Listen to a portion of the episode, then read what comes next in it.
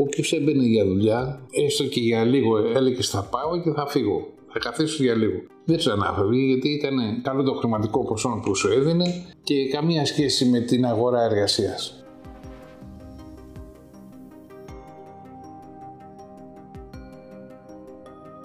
Μέσα από την αναδρομή στην ιστορία του τόπου, έχω αρχίσει να φουγκράζω τις δυσκολίες, τις συγκρούσεις, τις νίκες, που ίσως δεν φαίνονται πια με γυμνό μάτι, αλλά ζουν και αναπνέουν στο χώμα και τον αέρα του.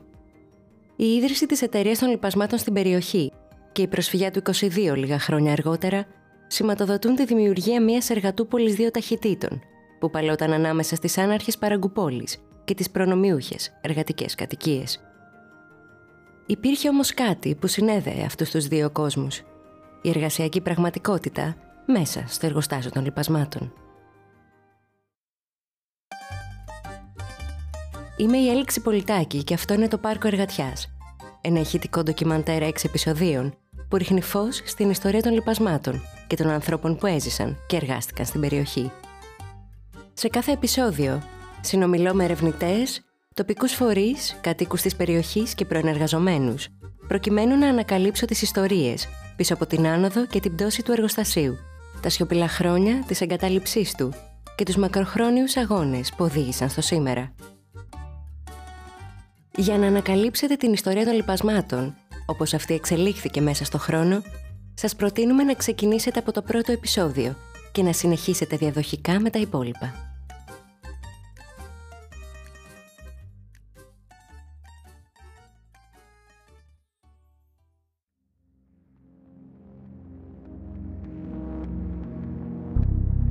Στα 90 χρόνια λειτουργίας του, το εργοστάσιο των λοιπασμάτων ήταν ο μεγαλύτερος εργοδότης της περιοχής.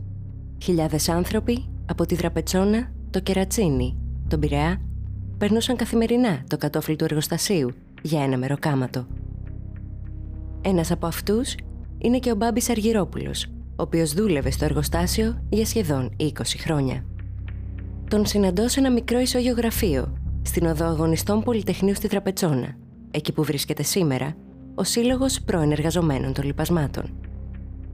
Δούλεψα στην εταιρεία από το 1979 μέχρι το 1999 σαν μαθητευούμενος ηλεκτρολόγος, βοηθός ηλεκτρολόγου και μετά χειριστής μηχανημάτων στις γερανογέφυρες που είχε η εταιρεία. Εγώ σαν ηλεκτρολόγος έμαθα πολλά πράγματα από εκεί. Μέσα ήταν σαν να πήγαινα σε ένα σχολείο. Δεν είχαμε και οι μαστόροι καλοί ήταν και σε βοηθούσαν. Δηλαδή ήταν σαν να πήγαινα σε ένα τεχνικό σχολείο. Δεν υπήρχε ό,τι και να ήθελες το...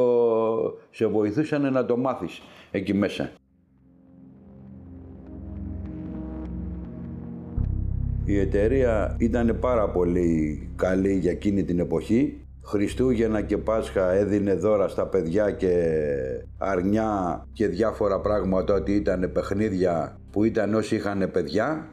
Όταν μπήκα μέσα είχε μαγειρία για δύο χρόνια, μετά τα κλείσανε, είχαν πει ότι αυτά θα τα βάλουν στο μισθό. Είχε ο κόσμος να φάει, δηλαδή μπορούσα εγώ, έβαζα την κάρτα μου θυμάμαι και μου κρατάγανε τρεις δεκάρες τότε για να φάω φαγητό, σαν εργαζόμενος που ήμουνα. Εντάξει, πιστεύω ότι ήταν μια καλή εταιρεία από εκείνη, εκείνη την εποχή, από τις καλύτερες εταιρείες πιστεύω. Καθώς συζητάμε με τον Μπάμπιτα του παρελθόντος, ακούω κάποιον να χτυπάει την πόρτα του γραφείου. Είναι ο Χρήστος Λαβιανός, αντιπρόεδρος του Συλλόγου και πρώην μέλος του Διοικητικού Συμβουλίου του Σωματείου Εργαζομένων στα λοιπάσματα. Ανταλλάσσουν δύο πειράγματα και χωρίς ανάγκη για πολλές συστάσεις, ο Χρήστος μας κάνει παρέα στην κουβέντα. Δούλεψα στα λοιπάσματα από το 1974 μέχρι κοντά 2000. Εγώ τελείωσα μια σχολή εργοδηγών χημικών στον Πειραιά. Όταν τελείωσα, μου δώσαν τη γραμματεία να πάω στην Κορκέη, στην Ελαίδα, μου δώσαν διάφορες εταιρείες. Ε, και τελικά διάλυσα τα λοιπάσματα. Όποιος έμπαινε για δουλειά, έστω και για λίγο, έλεγε θα πάω και θα φύγω. Θα καθίσω για λίγο. Δεν τους ανάφευγε γιατί ήταν καλό το χρηματικό ποσό που σου έδινε και καμία σχέση με την αγορά εργασίας. Ήταν λίγο πιο σκληρά από ό,τι σε άλλες βιομηχανίες. Είχε, ας πούμε, σαν δουλειά, είχε και πολλές ευθύνες και βέβαια ήσαν στο 8ωρο τελείωσε το 8ωρο, σου έφευγες. Δεν ήταν μια δουλειά ανέμελη δεν πειράζει αν δεν προλάβω αυτό, το κάνω αύριο. Ήταν μια παραγωγή που έτρεχε. Δεν μπορούσε να σταματήσει. Δηλαδή είμαστε επιφυλακοί όλο το 24ωρο, αν γίνει κάτι. Μεγάλη υπευθυνότητα να μην γίνει κάτι, γιατί ήταν πάρα πολύ κοντά τα σπίτια, τα χώριζε ένας δρόμος. Από τη συζήτησή μου με τον Μπάμπη και τον Χρήστο, γρήγορα καταλαβαίνω ότι η εργασία στο εργοστάσιο των λοιπασμάτων ήταν για τους περισσότερους άνδρες κατοίκους της περιοχής μια προδιαγεγραμμένη πορεία. Αυτή την πορεία ακολούθησε και ο Θανάσης Αξιπόλητος, γέννημα θρέμα δραπετσονίτης που εργάστηκε στα λοιπάσματα τη δεκαετία του 70 και του 80. Πίνουμε ένα καφέ στην κουζίνα του σπιτιού του και έχοντας για θέα τα πλοία της γραμμής που έχουν δέσει στο λιμάνι του Πειραιά, μου μοιράζεται τα βιώματά του. Μέναμε στις Μαράγκες, γεννήθηκα εδώ, μεγάλωσα εδώ, σχολείο εδώ και όταν απολύθηκα από στρατιώτης μου έγινε πρόταση από έναν καθηγητή που είχα στο, στο φοιτητής, ήταν στα λοιπάσματα εκείνος και μου, μου είπε αν ήθελα να μπω μέσα. Και φυσικά το κουβεντιάσαμε και είπα ναι. Ήμουνα στα λοιπάσματα ως μηχανικός και εργάστηκα 16 χρόνια σε όλους τους χώρους και στους τομείς που ήταν της αρμοδιότητάς μου. Είχαμε γύρω στις 2.500 εργαζόμενους μέσα στα λοιπάσματα και είχαμε και περίπου 82 εργολάβους. Μηχανουργία, ε, ο Μαθιός που έχει πληθοδομές, ε, πυρήμαχα, ε, χιτήρια, ηλεκτρολογικά.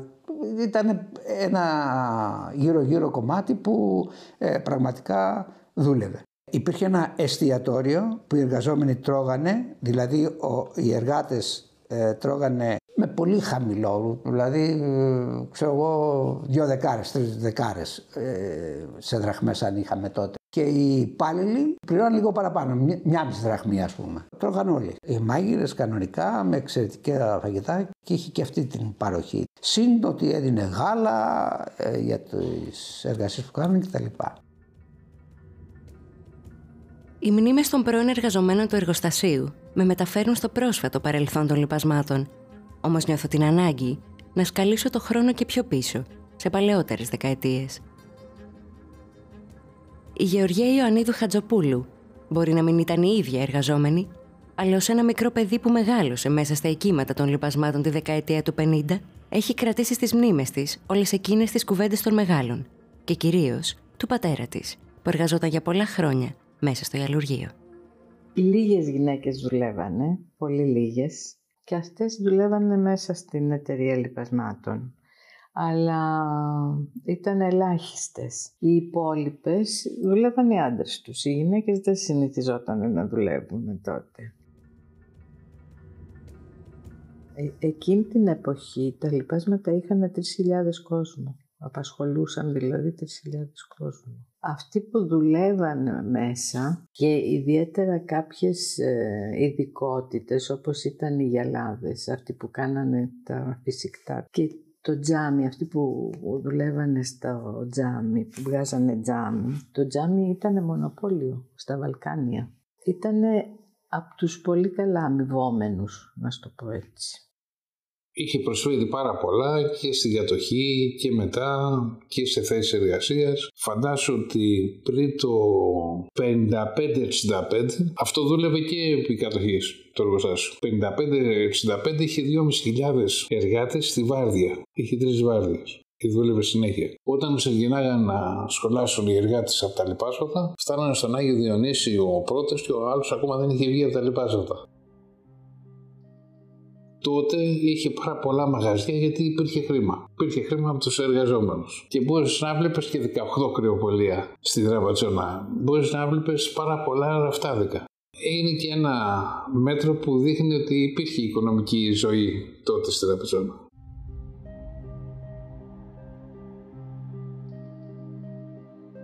Οι μισθοί και οι παροχές που πρόσφερε η εταιρεία στους εργαζομένους της ξεπερνούσαν κατά πολύ τις άλλες βιομηχανίες. Και έτσι η εργασία στα λοιπάσματα εμφανιζόταν πάντα ως μια άμεση λύση βιοπορισμού για πολλούς ανθρώπους της περιοχής. Δραπετσόνα και λοιπάσματα ζούσαν σε πλήρη αλληλεξάρτηση και δεν είναι τυχαίο ότι η ταυτότητα του βιομηχανικού εργάτη συνόδευε αρκετές γενιές οικογενειών της πόλης από τον παππού στον πατέρα, στο γιο και πάλι από την αρχή.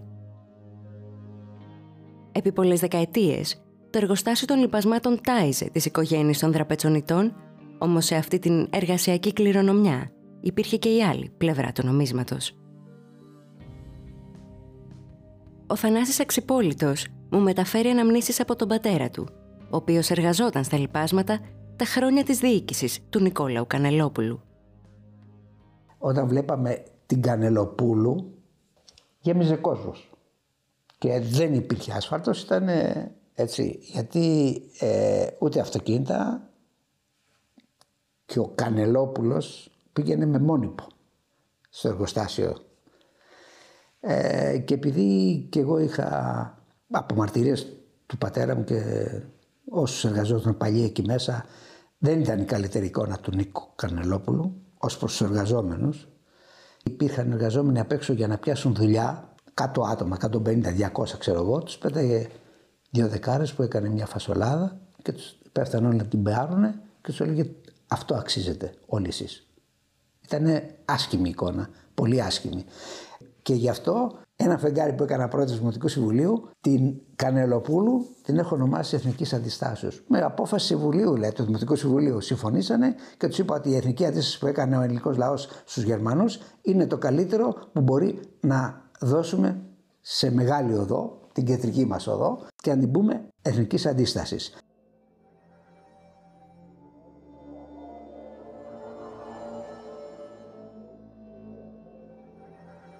Η έρευνά μου για τις δεκαετίες του 30 και του 40 με οδηγεί σε πολιτικά έντυπα και εφημερίδες, όπως ο Ριζοσπάστης και η Νέα Γενιά, όπου οι μαρτυρίες των εργατών ξεσκεπάζουν τη ζωφερή πραγματικότητα που κόχλαζε μαζί με τις μηχανές του εργοστασίου. Κόλαση το μεγαλύτερο εργοστάσιο των Βαλκανίων. Όχι σανατόρια για τους νέους γυαλάδες. Τα παιδιά κάνουν την υγεία τους μέρα με τη μέρα για 300 δραχμές είναι μερικοί μόνο από τους τίτλους που θα διαβάσει κανείς στις σελίδες των εντύπων της εποχής. Ιδιαίτερα δύσκολες ήταν οι συνθήκες για τους εργάτες του Ιαλουργίου, όπου η κόπωση των πνευμόνων και οι υψηλές θερμοκρασίες ευθύνονταν για πολλά περιστατικά φυματίωσης. Ενώ λίγο πιο δίπλα, στις μονάδες της χημικής παραγωγής, οι αναθυμιάσεις και τα εγκάβματα ήταν μια καθημερινότητα για τους εργάτες, χωρίς να παρέχεται παραελάχιστη ιατρική βοήθεια από τη διοίκηση του εργοστασίου.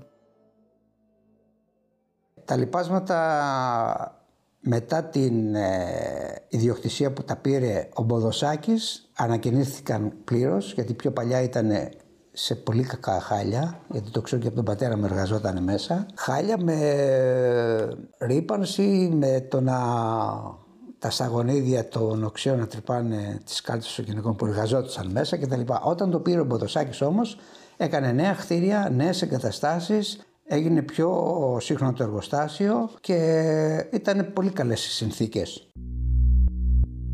Το 1946, τα ενία του εργοστασίου αναλαμβάνει ο πρόδρομος Αθανασιάδης Μποδοσάκη. Τρία χρόνια αργότερα, το περίφημο Αμερικανικό σχέδιο Marshall δίνει μια σημαντική οικονομική ανάσα στο εργοστάσιο και ο Μποδοσάκης προχωράει σε μια σειρά από βελτιώσει του βιομηχανικού συγκροτήματος που ολοκληρώθηκαν σταδιακά, μέχρι και τη δεκαετία του 70. Θα έλεγε κανείς πως ο τεχνολογικός εξυγχρονισμός του εργοστασίου σηματοδότησε την έναρξη μιας νέας εποχής, διασφαλίζοντας παράλληλα την ασφάλεια και την υγεία των εργαζομένων του. Ήταν όμως αυτός ο τρόπος που εξελίχθηκαν τα πράγματα. Ένας από τους πρώτους γιατρούς εργασίας που βρέθηκαν στο εργοστάσιο των λοιπασμάτων ο Μανώλης Βελονάκης μου εξηγεί.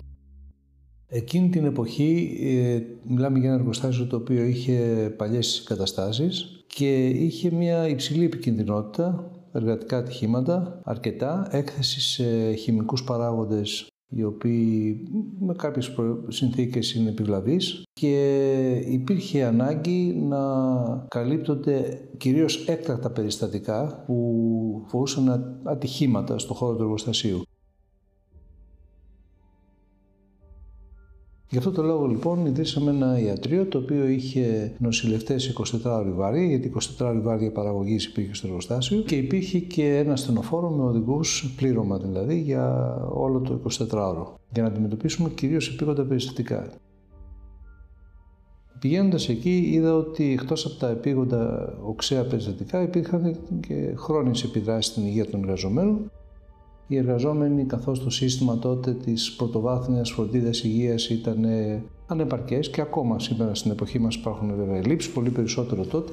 Κατάλαβα ότι ο κόσμος αυτός έχει ανάγκη από μια πιο συστηματική επίβλεψη της υγείας του και έτσι στήσαμε μέσα στο ιατρείο κάποιες δραστηριότητες για την εποχή εκείνη θα λέγα πολύ πρωτοποριακές. Στην Ελλάδα, το νομοθετικό πλαίσιο γύρω από την ασφάλεια και την υγεία στη βιομηχανία παρέμενε για χρόνια ασαφές, επιτρέποντας την εργοδοτική ασυδοσία σε βάρος των εργαζομένων. Το Ιατρείο των Λιπασμάτων ιδρύθηκε στις αρχές της δεκαετίας του 80 και αποτέλεσε πράγματι μια καινοτόμα πρωτοβουλία – πραγματοποιώντας εξετάσεις και μετρήσεις στους εργαζομένους όλων των μονάδων, προκειμένου να διαπιστώσει πιθανές επιπτώσεις στην υγεία τους. Ποια ήταν όμως τα συμπεράσματά τους και ποια τα προβλήματα που κλήθηκαν να αντιμετωπίσουν; Το τζάμι είχε προκαλέσει ατυχήματα εκείνη την εποχή. Είχαμε επίσης ε, κάποια περιστατικά τραυματισμού λόγω της παλαιότητας των κτηριακών εγκαταστάσεων. Τόσης, εργασίας σε ύψος, Υπήρχαν τέτοια ατυχήματα και είχαμε επίσης και περιστατικά διαρροής από ε, ερεθιστικές ουσίες ε, στους πνεύμονες κυρίως. Τα προβλήματα που είχαμε εντοπίσει ήταν κυρίως προβλήματα από ερεθισμό του αναπνευστικού και επίσης ε, η παραγωγή των λιπασμάτων που ήταν έκθεση σε σκόνη και σε ερεθιστικά αέρια και μεταφορά φορτίων γιατί τα σακιά τότε των λιπασμάτων ήταν 50 κιλά και υπήρχε χειρονακτική, υπήρχε κορδέλα μεταφοράς και φόρτωσης, αλλά πάντα υπήρχε και η χειρονακτική συνδρομή των ανθρώπων που είχε καταπώνηση και τη σπονδυλική στήλη. Μιλάμε τώρα για συνθήκες εργασίας πριν περίπου 50 χρόνια. Έτσι. Μισός αιώνας έχουν γίνει πάρα πολλά πράγματα τότε και για ένα εργοστάσιο το οποίο μιλάμε για μισό αιώνα πριν, αλλά ήταν ένα εργοστάσιο το οποίο είχε ιδρυθεί πάνω από 100 χρόνια πριν. Δηλαδή ήταν ήδη μια παλαιωμένη βιομηχανική εγκατάσταση με αρκετά προβλήματα. Οι δύο όψεις της εργασιακής πραγματικότητας του εργοστασίου αναδεικνύουν τις σχέσεις εξουσίας που η εργοδοσία εφάρμοζε μαεστρικά σε βάρος των εργαζομένων της. Όμως μαρτυρούν και κάτι ακόμα, τις συνεχείς διεκδικήσεις των ανθρώπων των λοιπασμάτων για καλύτερες συνθήκες εργασίας. Το πρώτο σωματείο στείνεται το 1916. Δύο χρόνια νωρίτερα, είχε κατοχυρωθεί συνταγματικά το δικαίωμα στο συνδικαλισμό, γεγονός που έφερε στο προσκήνιο ευρύτερα κοινωνικά ζητήματα που αφορούσαν την πολιτική της εργασίας. Η εταιρεία στάθηκε διαχρονικά απέναντι στους εργατικούς αγώνες με απειλές για εξώσεις από τις εργατικές κατοικίες, ενώ οι μαζικές απολύσεις εργαζομένων λόγω της συνδικαλιστικής τους δράσης ήταν συχνά στην εργοδοτική της ατζέντα. Σύμφωνα μάλιστα με δημοσιεύματα εκείνης της εποχής, ο Νικόλαος Κανελόπουλος είχε πει ότι προτιμούσε να κλείσει το εργοστάσιο από το να αναγνωρίσει την ύπαρξη του σωματείου.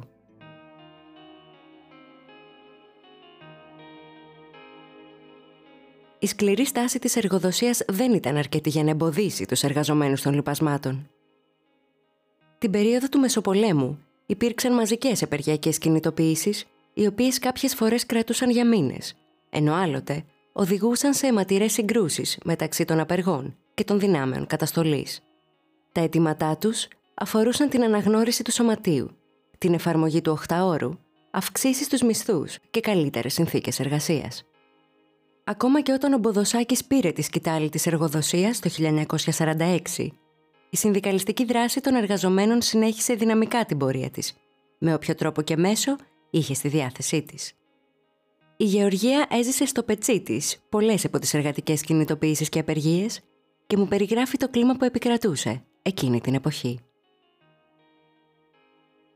Είχαν κάνει αρκετές φορές με μεγάλες απεργίες, αλλά όταν έφτανε ο κόμπος στο χτένι, ας πούμε, κάνα, είχαν κάνει και πείνας. Αυτή που θυμάμαι εγώ ήταν το, το 63 πρέπει να έγινε, μια, αυτή η μεγάλη που σου λέω. Πήγαινα στην πρώτη γυμνασίου. Εκεί τέλος πάντων υπήρχε ένας κινηματογράφος. Σε αυτό το κινηματογράφο κάνανε την απεργία εγώ περνούσα από εκεί για να πάω στο σχολείο και έβλεπα το, τους ανθρώπους τέλος πάντων, όχι αυτούς που απεργούσαν μέσα, αυτοί ήταν μέσα, τους άλλους που διαμαρτύρονταν απ' έξω, Μέσα σε αυτούς που απεργούσαν μέσα ήταν ο πατέρας μου. Θυμάμαι τις κλούβες που είχε απ' έξω. Παρ' όλα αυτά είχαν κερδίσει τότε, είχαν, το είχαν καταφέρει.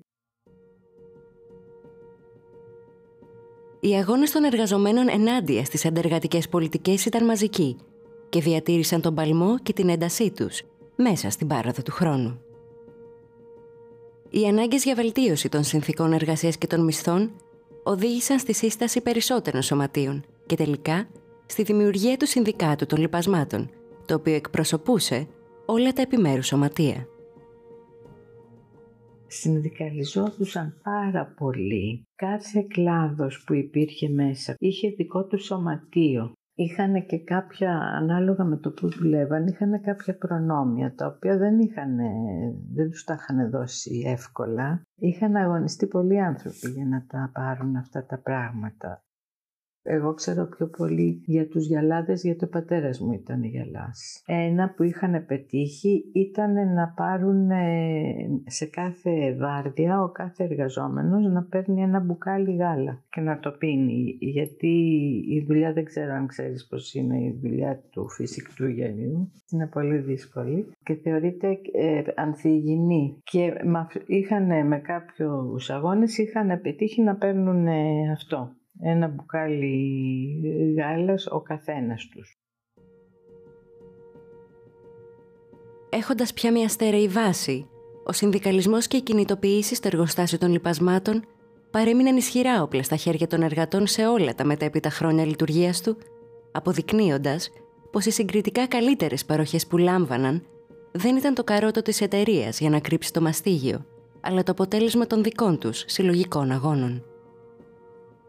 Βασικά υπήρχαν 15 σωματεία. Π.χ. των λοιπασμάτων είχε το σωματείο του Γιαλάδικου και σε κάτι απεργίες, δηλαδή όταν έκανε απεργία το Γιαλάδικο, μπορεί να μην έκανε απεργία το σωματείο των λοιπασμάτων. Υπήρχαν κάποιοι συνάδελφοι τότε, εντάξει, που αγωνιστήκαν για, κάποια, για κάποιες αυξήσεις καλές, δεν μπορώ να πω, ανεξαρτήτως τι χρώμα υποστηρίζανε, για μένα ήταν πολύ καλή. Για θέμα της αύξησης τότε που έδινε η εταιρεία. Κλείνοντας το κεφάλαιο της εργασιακής πραγματικότητας των λοιπασμάτων, είναι μάλλον προφανές πως η δουλειά στο εργοστάσιο δεν ήταν απλή υπόθεση. Το είδος της εργασίας που απαιτούνταν στις μονάδες των χημικών προϊόντων και του γυαλιού, αλλά και το ίδιο το περιβάλλον του εργοστασίου, έθεταν καθημερινά σε κίνδυνο την υγεία των εργαζομένων. Μπροστά στην πραγματικότητα της ανεργίας και της εξαθλίωσης, οι εργάτες περνούσαν χρόνια ολόκληρα μέσα στο εργοστάσιο, αλλά δεν παραδόθηκαν ολοκληρωτικά.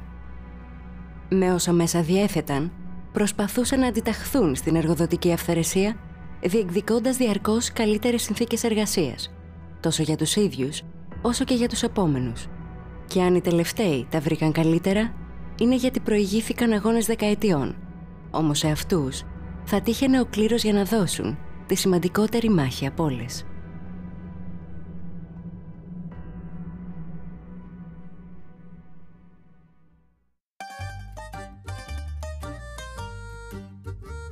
Αυτό ήταν το τρίτο επεισόδιο του Πάρκου Εργατιάς, ενός ηχητικού ντοκιμαντέρ εξ επεισοδίων που ρίχνει φως στην ιστορία των λοιπασμάτων και των ανθρώπων που έζησαν και εργάστηκαν στην περιοχή.